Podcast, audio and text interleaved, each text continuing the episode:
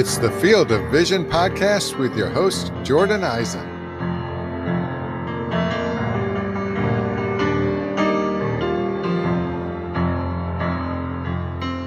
How's it going, everybody? And welcome into the Field of Vision podcast.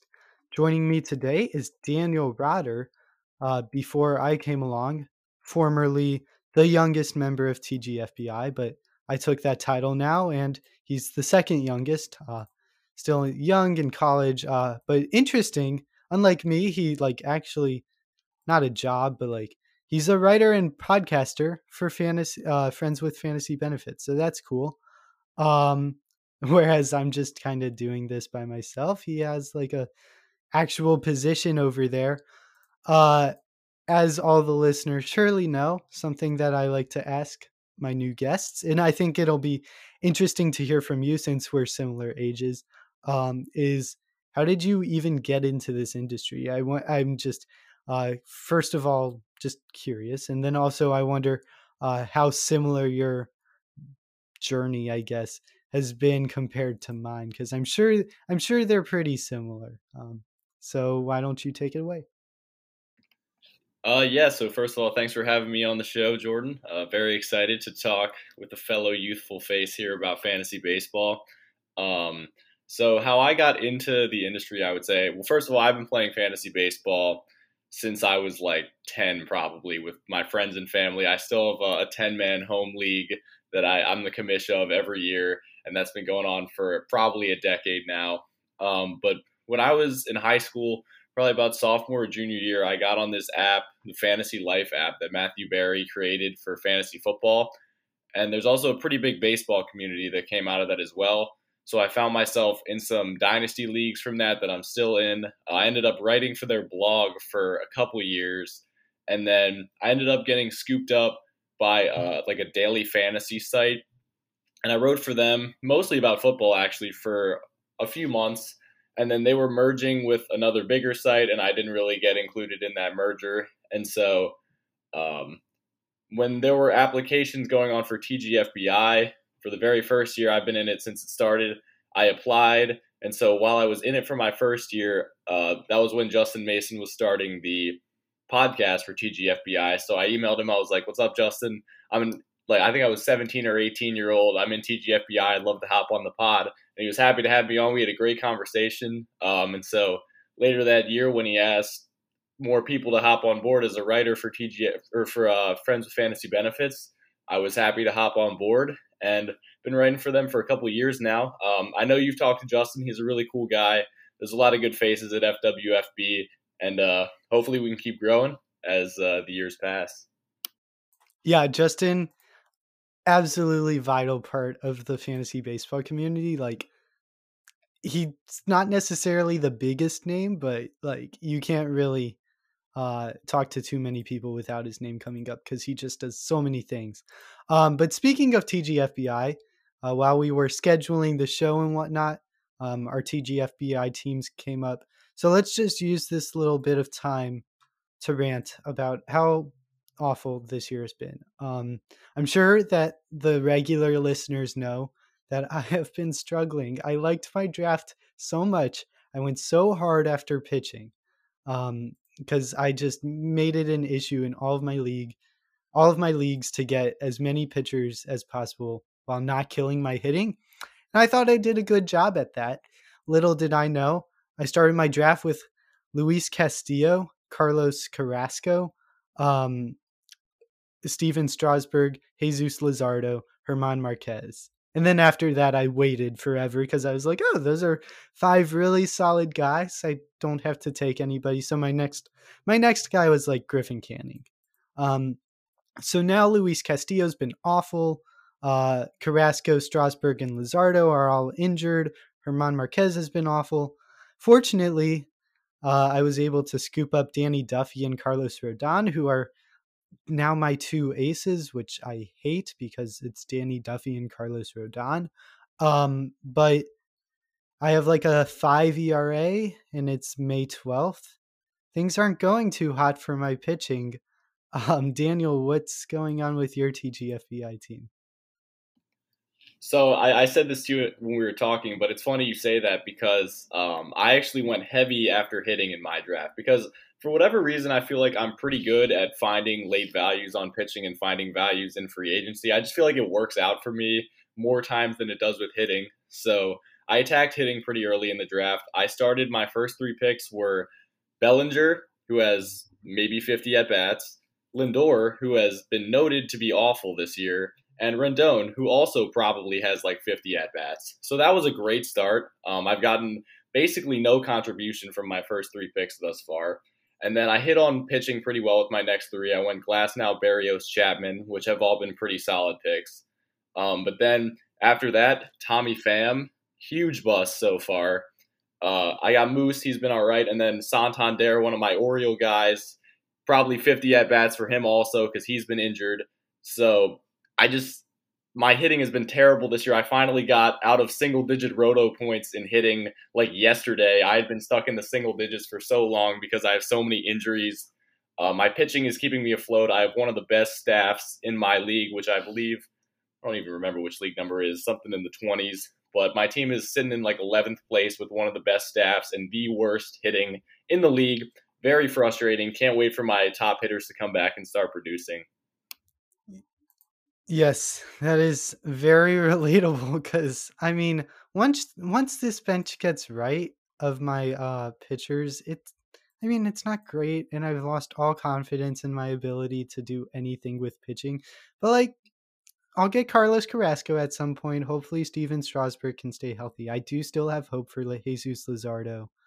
Um I, I think I have a shot, but as you said, I have like 16 and a half pitching points. And my offense has been good too, even though I waited on most of it. Um, but I'm just looking at my draft board right now. I had like one, two, three, four good picks in the first 10 rounds. Like I bust. Uh, so I hit on Trea Turner, Yordan Alvarez, Max Muncy, and Will Smith. In Will Smith, it's the relief pitcher.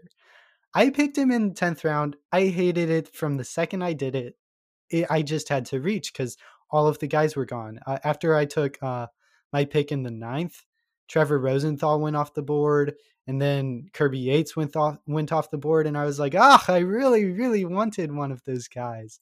Um, fortunately, they did go off the board, and I was stuck with Will Smith, and now they're both out for the year, and Will Smith has been really good. Um, so those are my four hits and then i've missed bad on luis castillo in second kyle tucker in the third carlos carrasco stephen strasburg jesus luzardo and dom smith. Um, and then after that i went on a, a bit of a hot streak with guys like solak uh, justin turner Didi gregorius austin Hays, etc so yeah like honestly rounds rounds 10 through um 20 were probably better than 1 through 9 for me, which is gross, but I don't ah, I don't know. It's been really rough. And my FAAB bids have been good too. As I've said, um, I've gotten Carlos Rodon, Danny Duffy. Um, there, I hit on Jesus Lazard, uh, Aguilar late. Um, there have been some solid pickups, but oh my god, these blow up games from Luis Castillo and German Marquez, they just have killed. Also, Jesus Luzardo and Steven Strasburg, don't forget. They've killed my ERA and whip. I'm like by far last in my league, and it's not even close. No, I absolutely sympathize you with you for uh, Castillo and Strasburg. Like I said in my home league with like my my family, my friends, I have both Castillo and Strasburg. Luckily, I have my boy John Means carrying the staff there. But um, no, I'm really worried about Luis Castillo. I mean, the peripherals do not look good so far. He's walking a lot of guys, not getting a lot of strikeouts. Um, I've been hearing about a, a tick down in his velo on his fastball. The signs are just not looking great there, which is very frustrating. Um, hopefully, he can turn it around. I'm right there with you. I would love to see that as well, so that I can stop getting made fun of in that league for that. yeah, I I think he's probably one of the best uh, turnaround candidates, but he's still also one of the best bust candidates. Uh, like if we're predicting who we think will finish where at the end of the season, like I could see him just have a good start this next outing, and then even though it's in Coors and I had start him, ugh, um, even though it's in Coors, he could go six with ten punchies and then just completely turn around and be an ace from there on out. But I don't know. He could also just be garbage, and I keep on starting him. Uh, it sucks. Um, but honestly, pitching on as a whole has been kind of good. I just happened to pick all of the wrong ones in TGFBI. In my other leagues, I did like a great job. I have Corbin Burnes everywhere. Um, there, there's been a lot of really good pitching. It just looks like I got all of the bad pitchers in TGFBI, which sucks. Um, but anyways, let's get into the main event of today.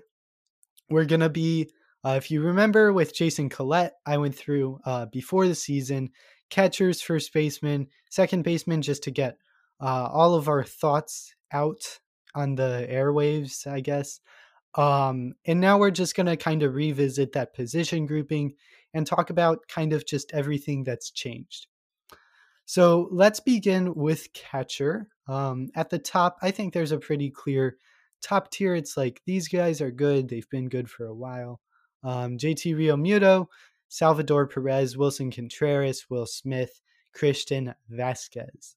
Um, the guy I want to hit on here, who kind of like made his way into this tier that was not in it before the season, is Christian Vazquez. Um, he started off the he started off the season really hot, and he has since cooled down a little bit, but he's still stealing bases, which is awesome from your catcher. Um, he's not killing you in any other category. So, what do you think about Vazquez? Uh, his stats are good so far. Do you think he can keep it up?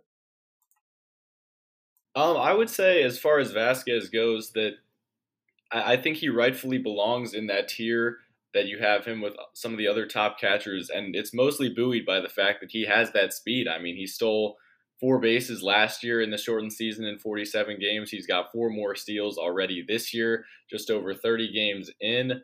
We have seen the batting average fall off a little bit from his torrid start, but I, I mean, your catcher's probably not going to bat 300. That's just not really a reasonable expectation for most catchers. But for Vazquez, I mean, if we could get like 15 homers and 15 steals out of him, I mean, that's a top eight catcher right there, at least. So, I mean, he's on pace to hit something like that. And if he does, then you have no choice but to be happy with that, I think.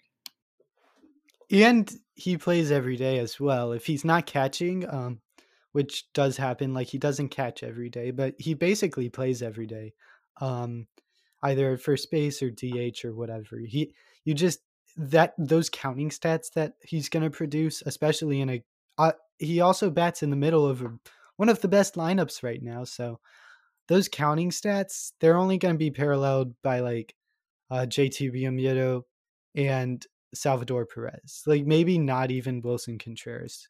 Uh, maybe some of the older guys, but they're not going to give you uh, too much else except for those counting stats. But Christian Vazquez, maybe JT Realmuto, he, definitely JT Realmuto. I don't know what I'm saying, but uh, those two are probably the only two uh, five category contributors in fantasy at catcher right now. Um, let's move on to this next next group though. A little more interesting in my opinion. Uh, and by the way, I forgot to mention uh, these groupings are based off of my rest of season rankings. Uh, so before we go ahead to the second group, I guess uh, it's a little un- unorganized. I should have uh, gone about saying that in a different way. Uh, but can you rank that first tier real quick of Realmuto, Perez, Contreras, Will Smith, and Vazquez? Yeah, sure. So I don't think I'm moving JT Realmuto out of the number one spot just because of his long track record of being very good. And I think that Salvi has played his way into being the number two catcher after this and last year still. Will Smith and Willson Contreras, a good battle of the wills right there. Uh, I've been a huge fan of Will Smith. I owned him in TGFBI the past two years. Um, once they get that Dodgers lineup back to full strength at the end of the year, Will Smith could be huge for run producing stats. So I'm going to lean Will Smith over Willson Contreras. I'll put Contreras at four, and then I'll stick with Vazquez at five. Okay, solid. Uh, this next group, as I started saying before we finished up the first group fully, um, this next group is a lot more interesting, I think. Uh, Carson Kelly. That sounds weird as my C C6. Uh, Carson Kelly is my sixth favorite catcher in Major League Baseball right now. That that's something. Um, so Carson Kelly, Buster Posey, Yadier Molina, James McCann. So let's talk Carson Kelly. I talked about him a couple weeks ago with Foolish Baseball. Um, but let's talk about him some more because he's been really, really good. Um, so of course I've talked about him before on the pod, but um, let's get your point of view. What are you seeing from Carson Kelly? Well, I'm sure the Diamondbacks are able to live with the Paul Goldschmidt trade a little bit more with how good Carson Kelly's been this year. Um, and it's no doubt he's been incredible. I mean, I said it's hard for your catcher to hit over 300. This dude's hitting 333 entering today, which is May 12th. He leads the National League in on base percentage. He has six home runs. Um, clearly, he's going to cool off probably very soon, but it's not like he came out of nowhere. I mean, he was he was somewhat touted through the minors as a, a decently rated catching prospect. Um, he hit 18 home runs in 111 games in 2019. It's not like the power is coming out of nowhere. So, hey, I mean, I guess this year could be the year we see Carson, Carson Kelly establish himself as a top 10 catcher. Um, I guess if I could put like a reasonable batting average expectation, I'd say like he could hit 260 maybe. Uh, I don't know if that's that's too disrespectful, but I, I don't see that this torrid hot streak will continue but he's already got a good enough base here in mid May, hitting 333, that he's probably not going to hit for a bad average at this point.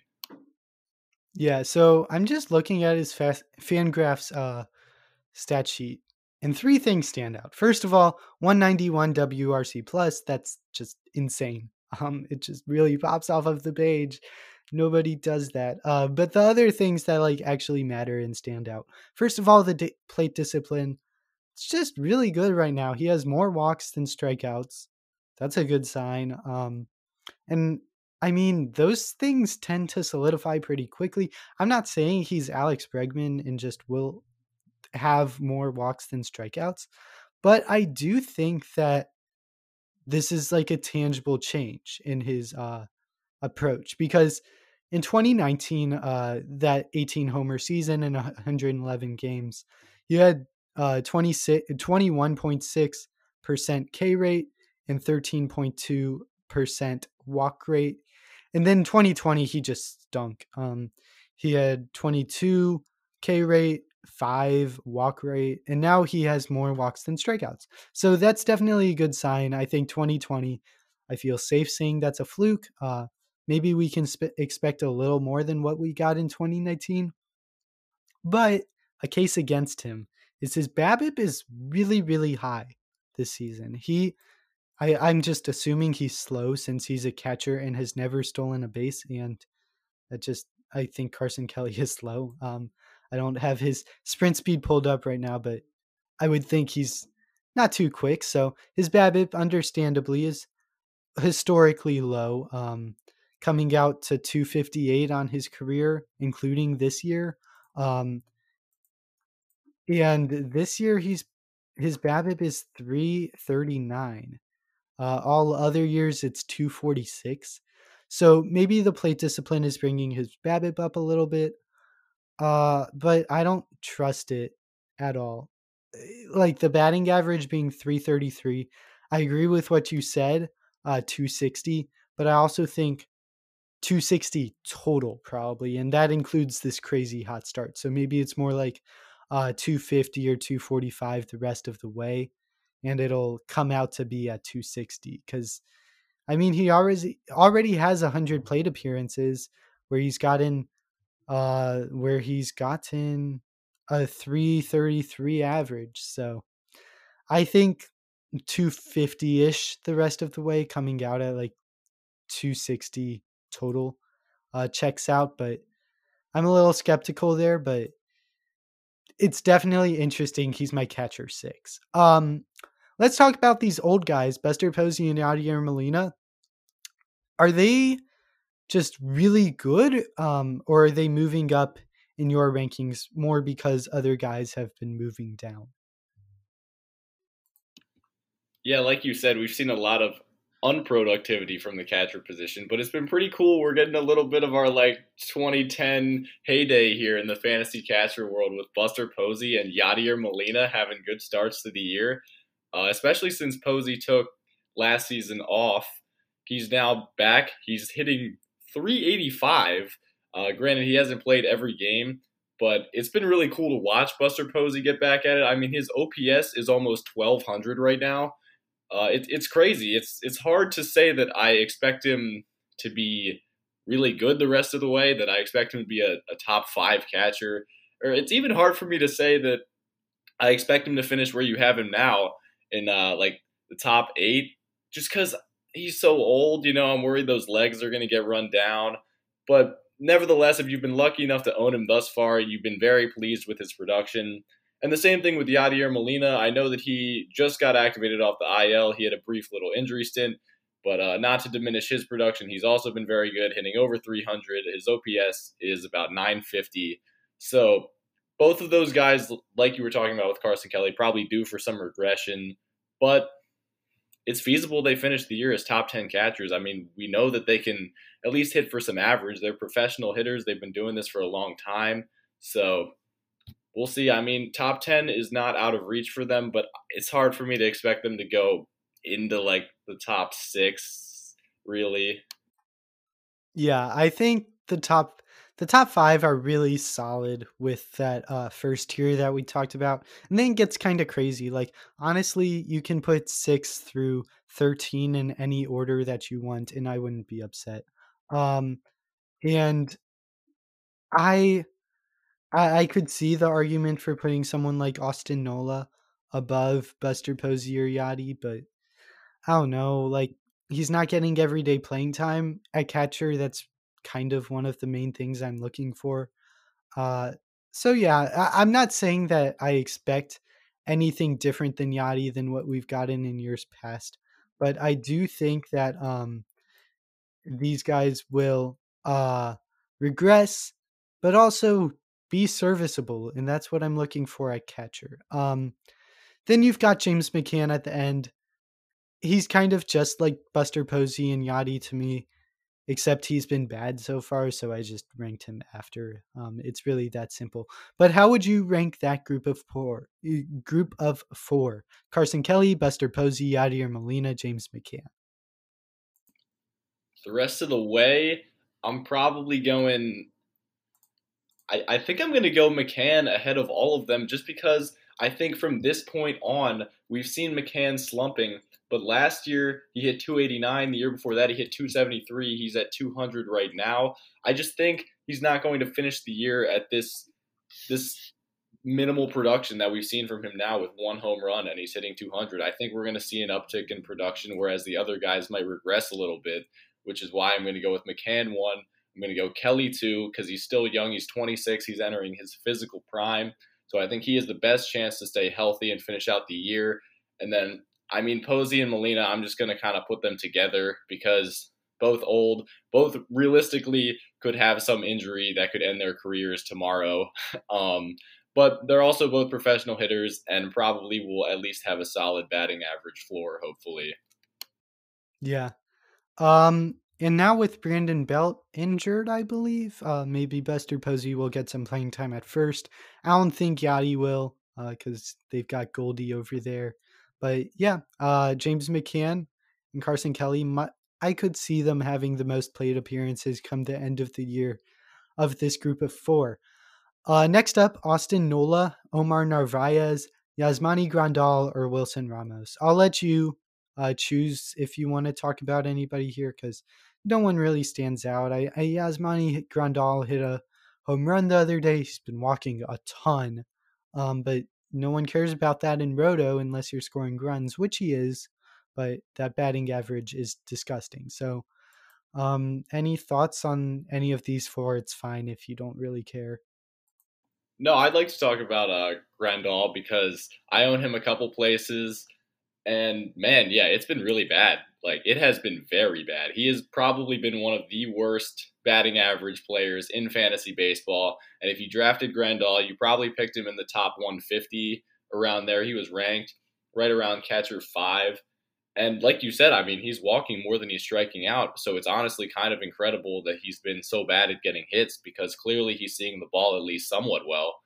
But um, I mean, I think I would probably rank Grandal the rest of the way over those veterans, Posey and Molina. Like, I'm sorry, they're they're old and like I just don't trust them to be really good producers. Whereas Grandal, I mean, I know that the average isn't going to be there, but this dude has hit 20 home runs in each of his last four full seasons. I just think that the power that you don't usually see from a catcher is going to be there for him. And I mean, he's got to start hitting soon. And if he doesn't start hitting soon, he's going to stop playing. So I'm betting on him getting hot, playing more so that he doesn't lose his job because I'm sure that his manager, Tony La Russa, has been in his ear a little bit at this point since it's the middle of May. So I'm still hopeful about Grandal. You know, in baseball, things tend to swing back and forth with hot streaks and cold streaks. So I've been holding on to Grandal just because I feel like if I drop him, he's probably going to heat up as soon as I drop him, and then I'm going to lose all that good production, and I waited through all the bad production. And I feel like the same thing with Omar Narvaez the other way. He was super hot to start the year. He's one of those guys too. There's so many catchers that are just really hot, really cold, really hot, really cold. You just got to add them on those right streaks. Uh, Narvaez was super hot to start the year. Now he's been on the IL. But again, he's another guy that if you get him when he's on the hot streak, he's going to be super valuable. It's just whether you want to wait out the cold streaks or add a stream a different catcher. Because really, in roto leagues, if you don't have one of the top catchers, you're probably just streaming, you know, whatever today's special is, basically. yeah. And Yasmani Grandal for me might be a little bit of um, just confirmation bias because I didn't really like him coming into the season. But the fact is, uh, of, excluding this year, he has a 281 BABIP, so a little below average, but he has a 116 this year. Like he's some of those hits are gonna uh, turn in. Uh, some of those outs are gonna turn into run, uh, hits. Wow. Um, so maybe I should move him up a little bit, but I don't know. I 30% walk rate. It's just ridiculous. Um, maybe he just wants to do this. He's trying to do a whole new revolution that we just have never seen before and it is not conducive to fantasy if he's doing this on purpose but um it's interesting i i just don't really like him too much um let's move on to first base i'm not even to ask you to rank that group cuz you could go in any direction it doesn't really matter either um let's go to first these guys are a lot more interesting. At the top, we've got, in my opinion, um, a pretty clear group of three as well. Freddie Freeman kicks it off, followed by Vladimir Guerrero and Jose Abreu. Um, Vlad's a stud, right? Should he even be above Freddie Freeman, maybe? Vlad is absolutely a stud, no question about it. And I think uh, maybe you can partially attribute this to the move away from third. He's not, you know, standing uh, out there in the field every time thinking, oh God, please don't let a ball get hit to my backhand or something. You know, he's probably more comfortable just playing first base. And that's not to say anything poor about his physique. I know he's still a very young player. He could probably still play third. But um, I still think you got to keep Freeman ahead of Vlad. Even though Freeman's been a little cold, I think uh, there's definitely been some unluckiness in his BABIP profile. At least there was early in the year, and I mean, this dude won MVP last year. Like, I'm just not ready to say that he's not the best option at the position after we saw what he did last year. We know what he's capable of, but there's no doubt that this could be the year that Vlad cements himself as maybe even a top 25 fantasy player in redraft, maybe higher. Who knows? Because I mean, let's be real. This dude was the number one overall prospect when he was coming up. Everyone knows that he can hit. He has an OPS over a thousand, and I mean, he's probably going to be a stud. He's going to get paid. Yeah, I agree with you there. Uh, can you hit me up with a full season stat line projection for Vlad so that uh, kind of people have an idea of like how great you think he is? Because I think it, I think he's just fully legit. This is who he is, but uh, give me some numbers. What are you expecting? All right. Uh, so we got a full season of Vlad here. Uh, so I'll say maybe about 150 games or so. I'm gonna say I'm not gonna I'm not gonna go over 300 with the average yet. I'm gonna say he's gonna hit 285 this year. I'll give him like 32 homers and 95 RBIs. I don't want to be over the top, but I think that's a that's a modest projection for Vlad, honestly, at this point, because he's been red hot. So that, that's what I'm seeing right now. Yeah, I think so too. Um, that sounds about about right. Maybe uh, you said 285 for the average. I might push it to like 295 because I think his hit tool is very good. Um, but the, my point of doing that was maybe that's a sell high opportunity because I think people might be thinking about him like first rounder. But if you think about it, first rounder this year, you were Freddie Freeman or you were a pitcher or someone who steals bases.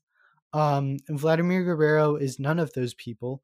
So maybe that's a sell high opportunity for you because, and it's definitely a sell high. Like you don't want to just give away 295 hitter that will get 30 home runs. That's very rare. But if someone's willing to give you like Jose Ramirez or um, maybe a Shane Bieber, some uh, Shane Bieber's quietly been struggling a little bit. I would be happy to do that. Um, and sell high on Vlad, even though I love him a lot. Uh, can you rank these top three just to be clear? It's Freeman, Guerrero, Abreu, right? Yeah, and I would actually like to pose an interesting uh, buy low, sell high okay, question. Yeah. So we were talking about the steals here, guys that were taken early in the first round. Uh, where would you stand on a potential one for one Vlad for Lindor swap? I'd take Vlad. Act no, I hate that because now Lindor's heating up and there's no reason he was cold. Um, I don't know. I I was never huge on Lindor. I had him in my mid second actually, um, just because like he seems like Ozzie Albies ultra kind of um who just does like a little bit of everything well. I don't know if he's gonna steal too much either in New York, so I I'll, I'll go Vlad because I do have more confidence in him being great. Um, but it's close, especially now that Lindor's finally heating up. Um, so let's move on to this next group. Uh, unless you have any rebuttals to what I'm assuming your ranking is of Freeman, Guerrero, Abreu. Um, the next group is Pete Alonso, Luke Voit. I have Jared Walsh really high. I get I might not be um, you might not be with me there, but it's okay. Jared Walsh, Max Muncy, Matt Olson. Um, maybe Pete Alonso should have been in that upper tier, but he's been really good. Uh, not hitting for power like you would expect, but I don't think his power just disappeared. I think um, he's been really encouraging actually because he's hitting for average like we have not seen before. Actually, I take that back. I thought his average was a lot higher. His average is only 255, but anyways, that's not bad. Um, five homers. I'd wish that would be more, but I don't see anything concerning there. So I thought his average was higher. Let's not talk about Alonso because, frankly, nothing interesting is going on there. Um, let's talk more about Jared Walsh, though. Um, give me an approximation of about how high you would rank him right now because I, I think he's just a stud. Um, where are you at? Uh, how high I would rank him among first basemen or like overall draft yeah. right now? Uh, yeah, first baseman, and just like give me a number ish. It doesn't have to be exact at all. Okay, this is interesting. Uh, I definitely would not put him as high as you have him. I don't think. Um, I'll probably still go with the benefit of the doubt on Muncy and Olson, and as an Orioles fan, I mean, I don't mean to get biased with my home team, but Trey Mancini has looked really good this year. I mean, he's driving in a lot of runs. I think I, I put Trey Mancini over him by a hair. Uh, he's I know he's top five in the league in RBIs right now. I think. Um, I mean, when the Orioles score runs, it's normally Trey Mancini that's involved with it. Uh, coming from someone who watches every game, and I, I just think that there's no reason why that'll stop.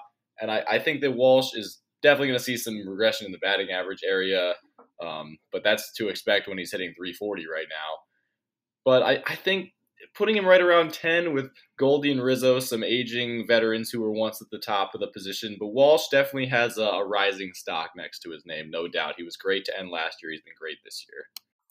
Yeah, I agree. Um, and you said uh, when the Orioles drive in runs, it's usually Trey Mancini. I think you meant to say if the Orioles drive in runs, it's usually Trey Mancini. Um, but anyways, Jared Walsh, I don't know. I, I love him. I loved him last year so much. This plate discipline thing that he has going on is really interesting because last year we were excited by him just not striking out 30% of the time. Uh, he he had a 14% strikeout rate, 5% walk rate. This year, though the strikeout rate has risen to 22%, his walk rate has risen to 10. So that plate discipline is extremely encouraging. Yes, BABIP is way too high at 400.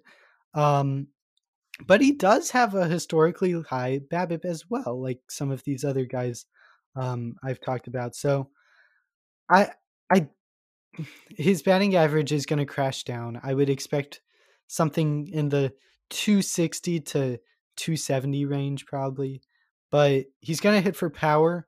Uh, you were just flexing Trey Mancini's RBIs. I, I think Jared Walsh's RBIs are to be kind of crazy. Um, in that lineup, hitting at the top, like you can't convince me that you like uh, Trey Mancini's lineup a position better than Jared Walsh's for RBIs. But nevertheless, I know I like Jared Walsh more than normal. I just wanted to see where you were at.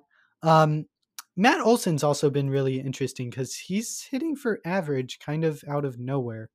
Um, do you think he can keep that up, or is it just a complete fluke?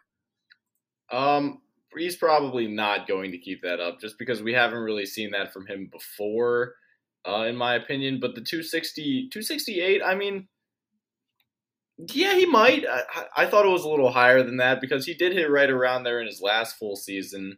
Um, he's also not quite on pace to reach the same power numbers that he had from that season, though. So perhaps he's taken a little something off to make more contact. But it does look like his uh, walk to strikeout ratio is off to a better start this year. So perhaps not chasing quite as many balls out of the zone, being a more disciplined hitter has been very helpful for him. But I feel like he's on a pretty uh, general Matt Olson tra- trajectory. I don't know if there's a whole lot for me to add here. He's hitting his homers. He has an OPS plus that's about 150. He's been a productive hitter this year. There's no doubt about that. I don't really know what else to say. He's, he's been Matt Olson. Yeah, it, it, I was concerned um, off of that really bad 2020 where he hit sub 200. Um, so I was concerned from that. I think those concerns are just gone. Um, he's just good. Um, not this good, but I think he's pretty solid. He'll he'll get you bare minimum 30 homers, probably closer to 35. Um, and I don't buy into average, but um, it's not going to be like 200 like I was kind of expecting. It's going to be closer to maybe 240 to 250. And I mean, we've seen him hit close to 270, and in this climate right now, 270 is welcomed on most teams. Um, so, can you quickly rank these five? Um, and if you want to add Trey Mancini in there, that's okay as well, because I like him a lot as uh, too. So, uh, I guess these six then Pete Alonso, Luke Voit, Jared Walsh, Max Muncy, Matt Olson, Trey Mancini. How do you rank those guys? So I go with, um, man, this Alonso Voit conversation for number four is honestly pretty tricky to me because I know Alonso's got the definite power, but we saw Luke Voit emerge into an all around hitter last year, and we really haven't seen anything from him yet. Obviously, he just made his season debut last night. I'm gonna go. I'm gonna go Voit number four, even though he's on the Yankees and I hate him. He's playing in that little ballpark, and he, I mean, he hit home runs at will last year. So I don't see why that would change. I'm going to go with him four. I'm going to go with Alonso five, Muncy six, Olson seven, and I'm gonna go with Mancini over Walsh just because what happens when they bring Jo Adell up or if they bring Brandon Marsh up. I'm not saying they're looking to get Jared Walsh out of the lineup, but later in the year, should those guys come up, they're gonna want to play them. I know they got rid of Pujols, so first base is more open, but I just feel like the Angels have a lot of outfield guys right now on the way as well, which worries me a little bit. He might not be able to find that right field time quite as much as the season goes on. Yeah, I could see an argument for Mancini over Walsh. And this is I Mancini was like my third favorite player to draft coming into the season. So I love Mancini as well, but I don't know. I, I don't think Jared Walsh is losing any playing time. He he's a stud in my opinion. So um yeah. Now let's talk this next group.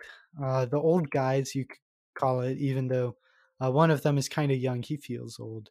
Uh, Paul Goldschmidt, Anthony Rizzo, Rhys Hoskins, who feels old in my opinion, uh, and CJ Cron. CJ Cron's injured right now, um, so that's of course a caveat to this group. But CJ Cron, let's just ignore the injury right now. Talk about him as a player. He really started to heat up. Uh, he had a lot of hel- helium in drafts once he signed with the Rockies, understandably so, of course. Um, are you excited for Cron's outlook once he returns from the injury, or are you just kind of it's CJ Cron? Because I'm interested, but I'm interested to hear what you have to say too. No, it's always kind of like I was thinking the same thing when we're talking about CJ Cron here. It's like, well, you know, how excited can I get about CJ Cron? He's CJ Cron, but he's on the Rockies, which can elevate him to another level. And I mean, we've seen him hit the home runs before. He hit 30 in 2018, 25 in 2019 away from Coors Field.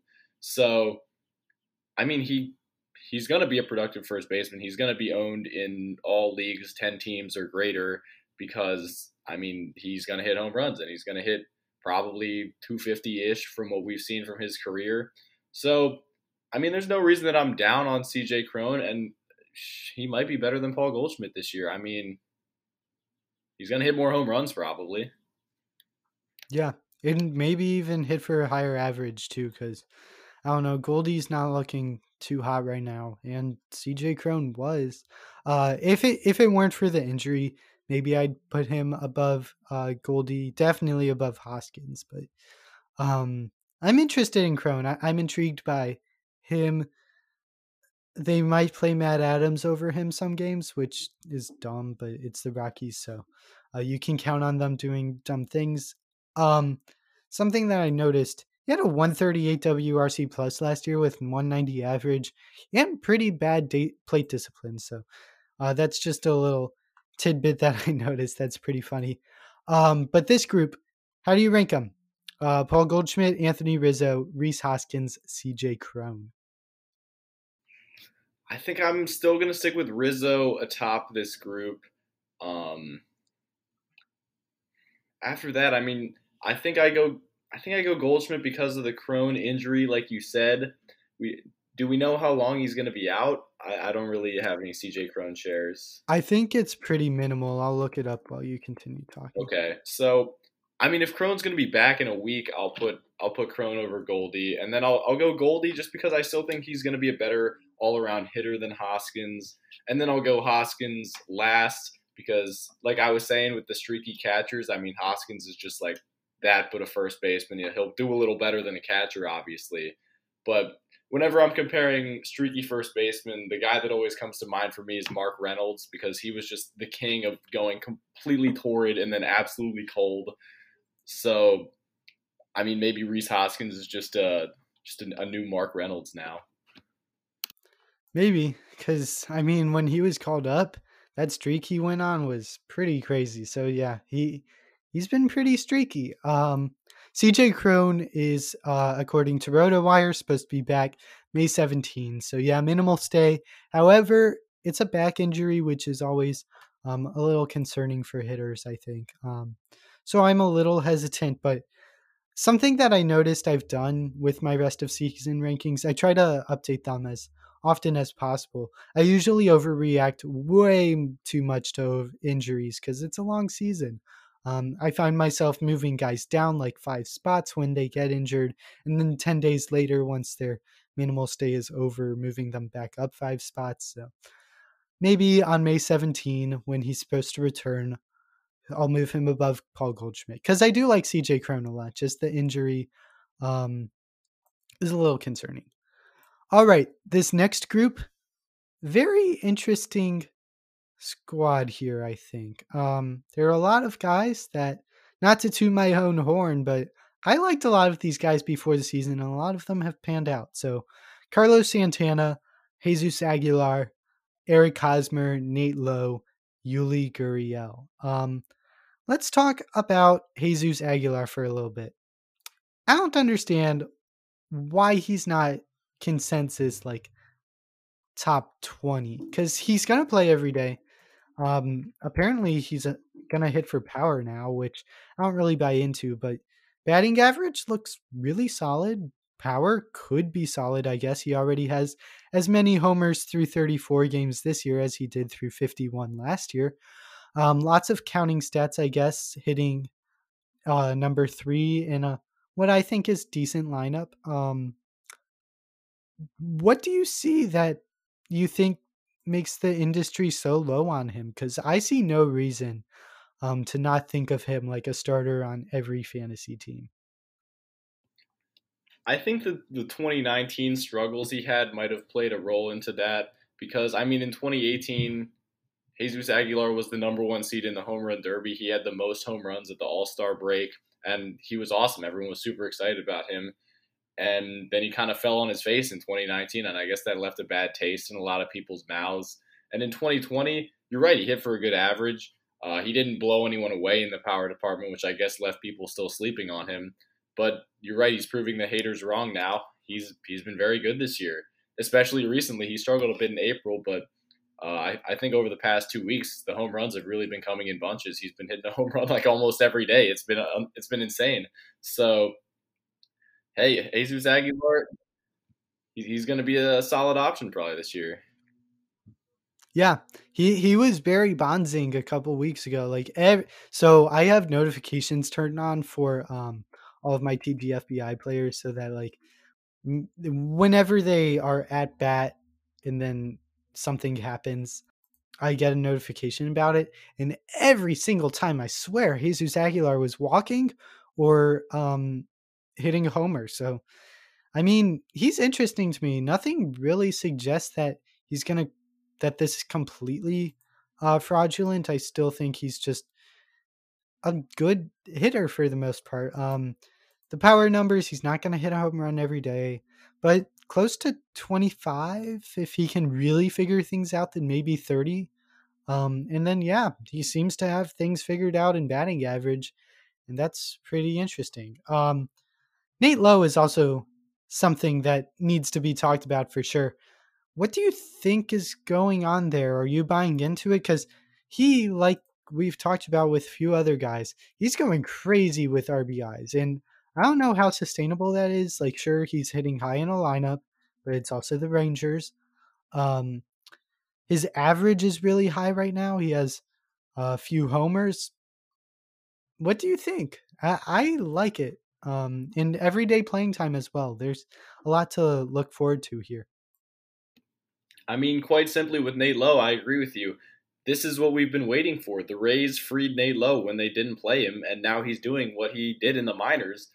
I mean, you look back on his minor league stats in, in 2018. I know this was a little while ago, but this dude hit 330 with 27 homers and 102 RBIs uh, over a couple leagues. And on the Rays, he just didn't really get that playing time because they had Ji-Man Choi, they got Yandy Diaz. They just had too many options, and he never really got a chance to get into a groove. And he just went to a team that is desperate for offense. I mean, we're seeing him and Cardinals reject Adolis Garcia carrying the and Nick Solak, another Rays reject, carrying the team right now. Um, but no, I mean Nate Lowe, he's he's been a pretty polished hitter so far. He's hitting for average and power. He's driving in runs.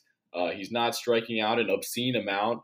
So, I mean, I think Nate Lowe is kind of ascending into the conversation of top 12 fantasy first baseman for the future, at least. Yeah, I I do think I have to raise him in my rankings. I wait because he's been really streaky as well this year. Like he started off after like three weeks or whatever, he was leading the league in RBIs, and then he really cooled down um, a lot. And uh, then he's started another hot stretch recently. So uh, I think when I did these rankings, I had him. Uh, he he was just starting this second hot stretch after the cold stretch. So uh, maybe I wasn't fully buying in yet, but I think he needs to move up. Um, definitely at least above Eric Hosmer. But yeah, I, am very interested in this group. Um, they are a lot more abstract as these previous tiers. So if you don't have an answer off the top of your head, that's okay. But uh, do you have any rankings or final thoughts on this tier? Yeah, I'll also I'll say that uh, I'll just give a word on Eric Hosmer. I'm not a big Eric Hosmer guy. I've owned him in previous years in fantasy, and it kind of seems like he does just about the same thing every year. I know that he's off to a good start, but he just doesn't really hit for a whole lot of power, and the average is all right, I guess.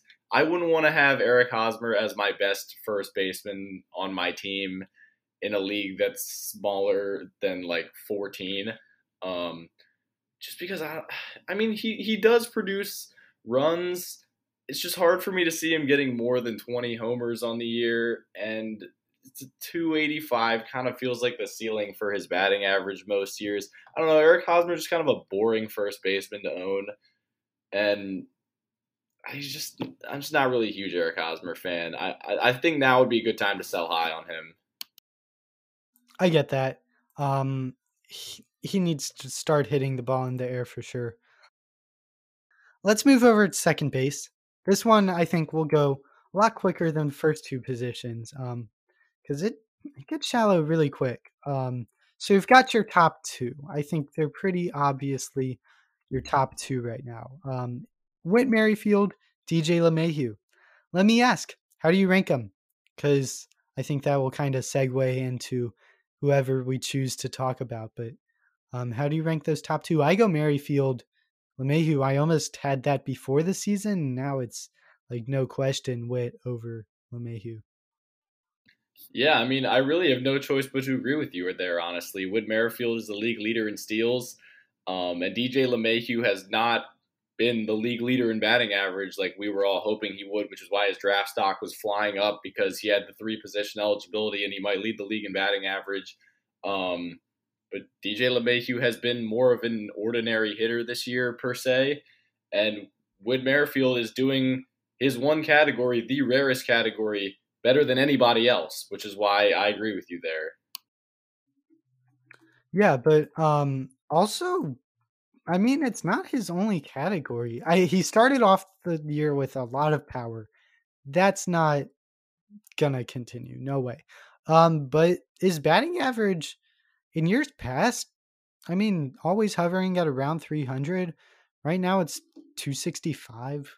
So I think that's going to go up. And even still, he's in points, which isn't even his like premier format he's been the number one batter in points leagues. So in Roto, it's like far and away number one batter. Um, and coming into this year, he had a 336 career BABIP.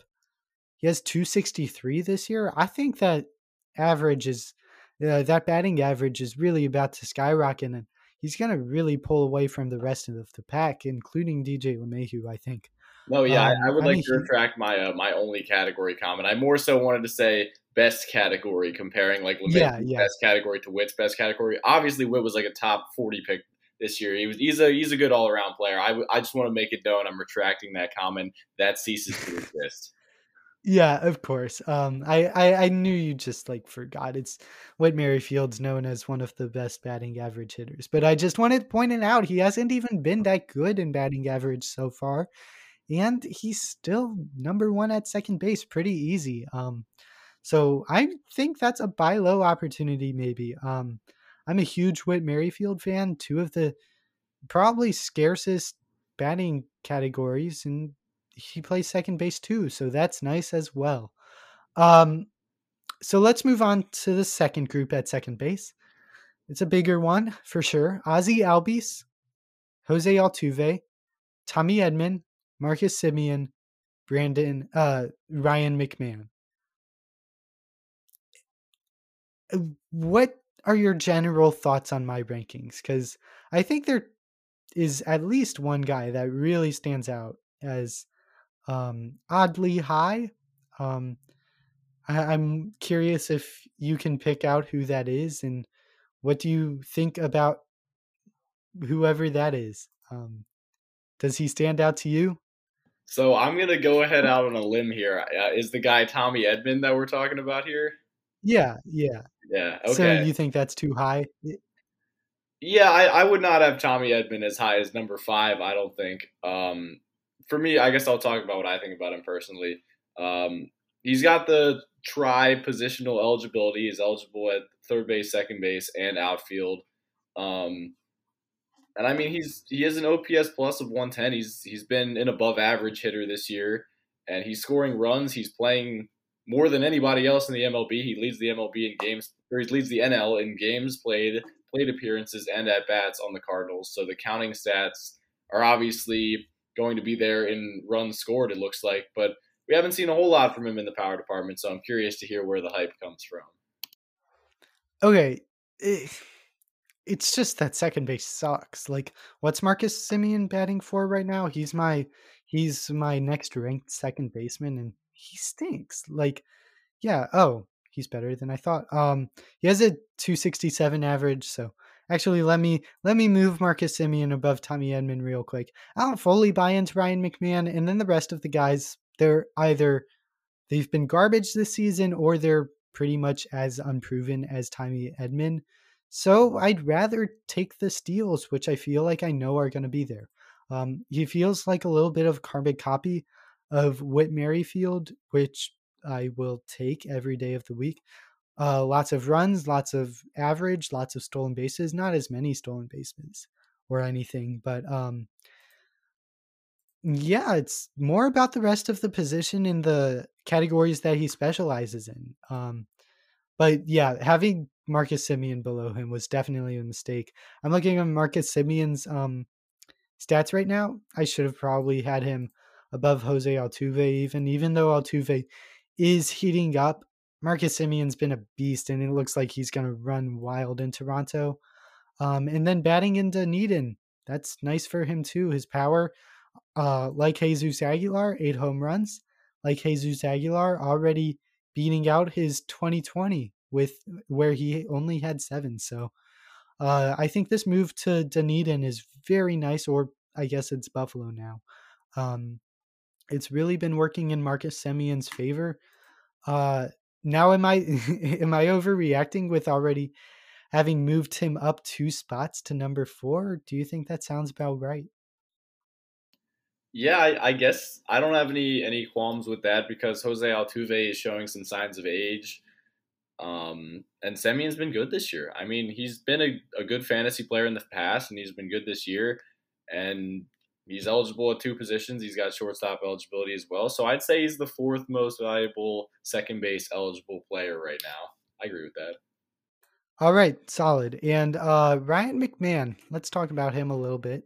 He's gotten lots of airtime on the podcast, but deservingly so. He's been amazing. Um, what do you think's going on there? Because his plate discipline looks a lot different. Um, I'm just kind of curious on what you think is going on with Ryan McMahon because he's been really, really good. Um, and striking out a ton less. Um, he has kind of come back to earth recently, but I don't know, still solid. Uh, would you have him higher than Tommy Edman? Yeah, so I, am looking even a, a, little lower down the list here. Um, so I'll, I'll, pick out three guys with uh, McMahon, Edman, and then Jeff McNeil. And I think I would put McNeil ahead of both of them still. And I would go McMahon two just because he's in Coors, And then Edman three even though, like you said, I mean, he's kind of a Whit Merrifield light. I think the the light part is also kind of holding him down there. I mean, he does only have two homers and five steals, and Whit Merrifield has double both of those. But I mean, both of them are owned in almost every league, so it's not to say bad things about any of them, but I guess that's how I would put them. Because I remember Jeff McNeil is normally a pretty slow starter, and he kind of picks it up as the season goes on. I think last year or two years ago, the, the similar thing happened. Yeah, it, he's um, a slow starter, and at least historically, his home runs come on come in bunches. Um, so I get the optimism, but I don't, I don't know. He's unexciting. Uh, I would definitely rather have Tommy Edman because right now McNeil's cold. I would think it would he'd come out of this slump, but even if he does, uh, I think their batting average or batting averages are going to be comparable, counting stats comparable between uh, McNeil and Edman. That is, and then Edman I think is going to kill him in steals, and that's the biggest one. So I don't think it's much of a argument for me having Edman over uh, McNeil, but I do hear what you're saying about McMahon over Edman. I'm just intrigued by the steals, honestly, um, that Tommy Edman could provide. I think. Um, let's move on to the final tier at second base, consisting of Brandon Lowe, Nick Solak, Jake Cronenworth, Jeff McNeil, and Jazz Chisholm. Uh, let's talk some Nick Solak. He's been really good. Uh, you brought him up when we were talking about Nate Lowe. Um, Nick Solak, he's been awesome. Not in the way I would have expected, but awesome nevertheless. Um, 266 average, really having a power breakthrough apparently. Um, I've brought it up a couple times with these guys already starting to exceed their 2020 uh, home run totals. McNeil already has seven. Last year he only had two. Um, so that's pretty impressive. I really like him. Um, what are your general thoughts on Nick Solak? Yeah, Solak, like a lot of the other guys in this group, are some young second basemen uh, and eligible at other positions too that are ascending into maybe the next top five of second base that we have coming in the future. But yeah, Solak, I mean, he leads the MLB in games played, which is off to a great start for counting stats already. Um, and the power's been there. He's got a 123 OPS plus, you know, decently above average as far as uh, hitting in the league goes. And he's batting high in the order and he's playing on a Rangers team that is not very good, so he's going to continue to bat high in the order. It looks like so. He, the opportunities are going to be there for Nick Solak, and he's probably not going to hit at a seven home run per month and a half pace because that would probably put him near thirty. But uh, I mean, I think we could be looking at fifteen to twenty home runs for him if he plays every day. Yeah, and I also think the steals should go up too. Um, he has been caught twice as well as having two steals, but before this year he was uh 9 for 10 in the majors, so pretty solid now of course. Um he is 11 for 12, so a little worse um of a success rate there, but I think he's solid. Um he's kind of like so if uh who did I say was Ozzie Albies Ultra? Um whoever that was. Um, Lindor. Oh, Lindor. Yeah. Okay. So if Lindor is Ozzie Albies Ultra, then maybe Nick Solak is Ozzie Albies Light. Just a little bit of everything. Uh, not too great in any one category, but a little bit of everything everywhere. So yeah, that, I like him on my team, um, especially at second base and outfield eligibility. That is pretty cool. Um, Jazz Chisholm, let's just drool over how awesome he is when he's on the field. Unfortunately, he's out right now, so we won't be seeing him too soon. If it weren't for that, I think I did have him ranked like Tommy Edman-ish range, which for me is really high. Um, so when he's on the field, um, which RotoWire claims to be in two days, so get excited. Um, where would you have Jazz Chisholm ranked? I think Jazz Chisholm, when he's healthy, at least what he's shown us right now, he's probably a top 10 option at second base. the dude had seven steals in the month of April. He was running wild. He was hitting for some pop too. Uh, he had four bombs, and I mean, he was getting his knocks. He was playing every day. Um, he was getting acclimated pretty easily. It seemed like you know, with a rookie, they're going to have their ups and downs, but no doubt the seven steals off the bat was a very welcome sign that he's going to at least run a lot. And had he not been injured, he'd probably be pushing with Merrifield right now for the league lead in stolen bases, only four away, and he's missed a couple weeks. So, uh, Jazz Chisholm or uh, Jose Altuve? That's a very good question. Um, let, let me let me look up some Jose Altuve stats here real quick. Okay. Yeah. Because I mean, Altuve was a, He's been uh, solid. Yeah, he was a, like a preseason top 100 pick. Obviously, still he's he's got the name value attached to him. Okay, yeah, he's hitting 290 still. He's got his his three homers. This is really close. Um, I I just I find myself thinking Jazz Chisholm is a little bit more exciting right now as Altuve ages. He's up to 31 and he's not running anymore at all. And he's not really hitting for much power either. And I'm not saying Chisholm's going to hit for a lot of power. Altuve will probably have him beat in average. But if Chisholm wins power and steals over him, I mean, that's pretty exciting. Yeah, I, I agree. Um, running is completely off the table for Altuve, I think. So that definitely gives him the edge. Um, what about Semien or Chisholm? I, I'm just looking where to put him in my own rankings. I have him sandwiched in between Semien or, and Altuve, so Semien, Chisholm, Altuve. But would you rather do Chisholm or Semien? I think as of right now, I still lean Semien because he's been a pretty productive source of power and he's been stealing for a couple years. But Chisholm certainly, um, as a dynasty commodity, is rising as much as anybody, it seems, so far this year.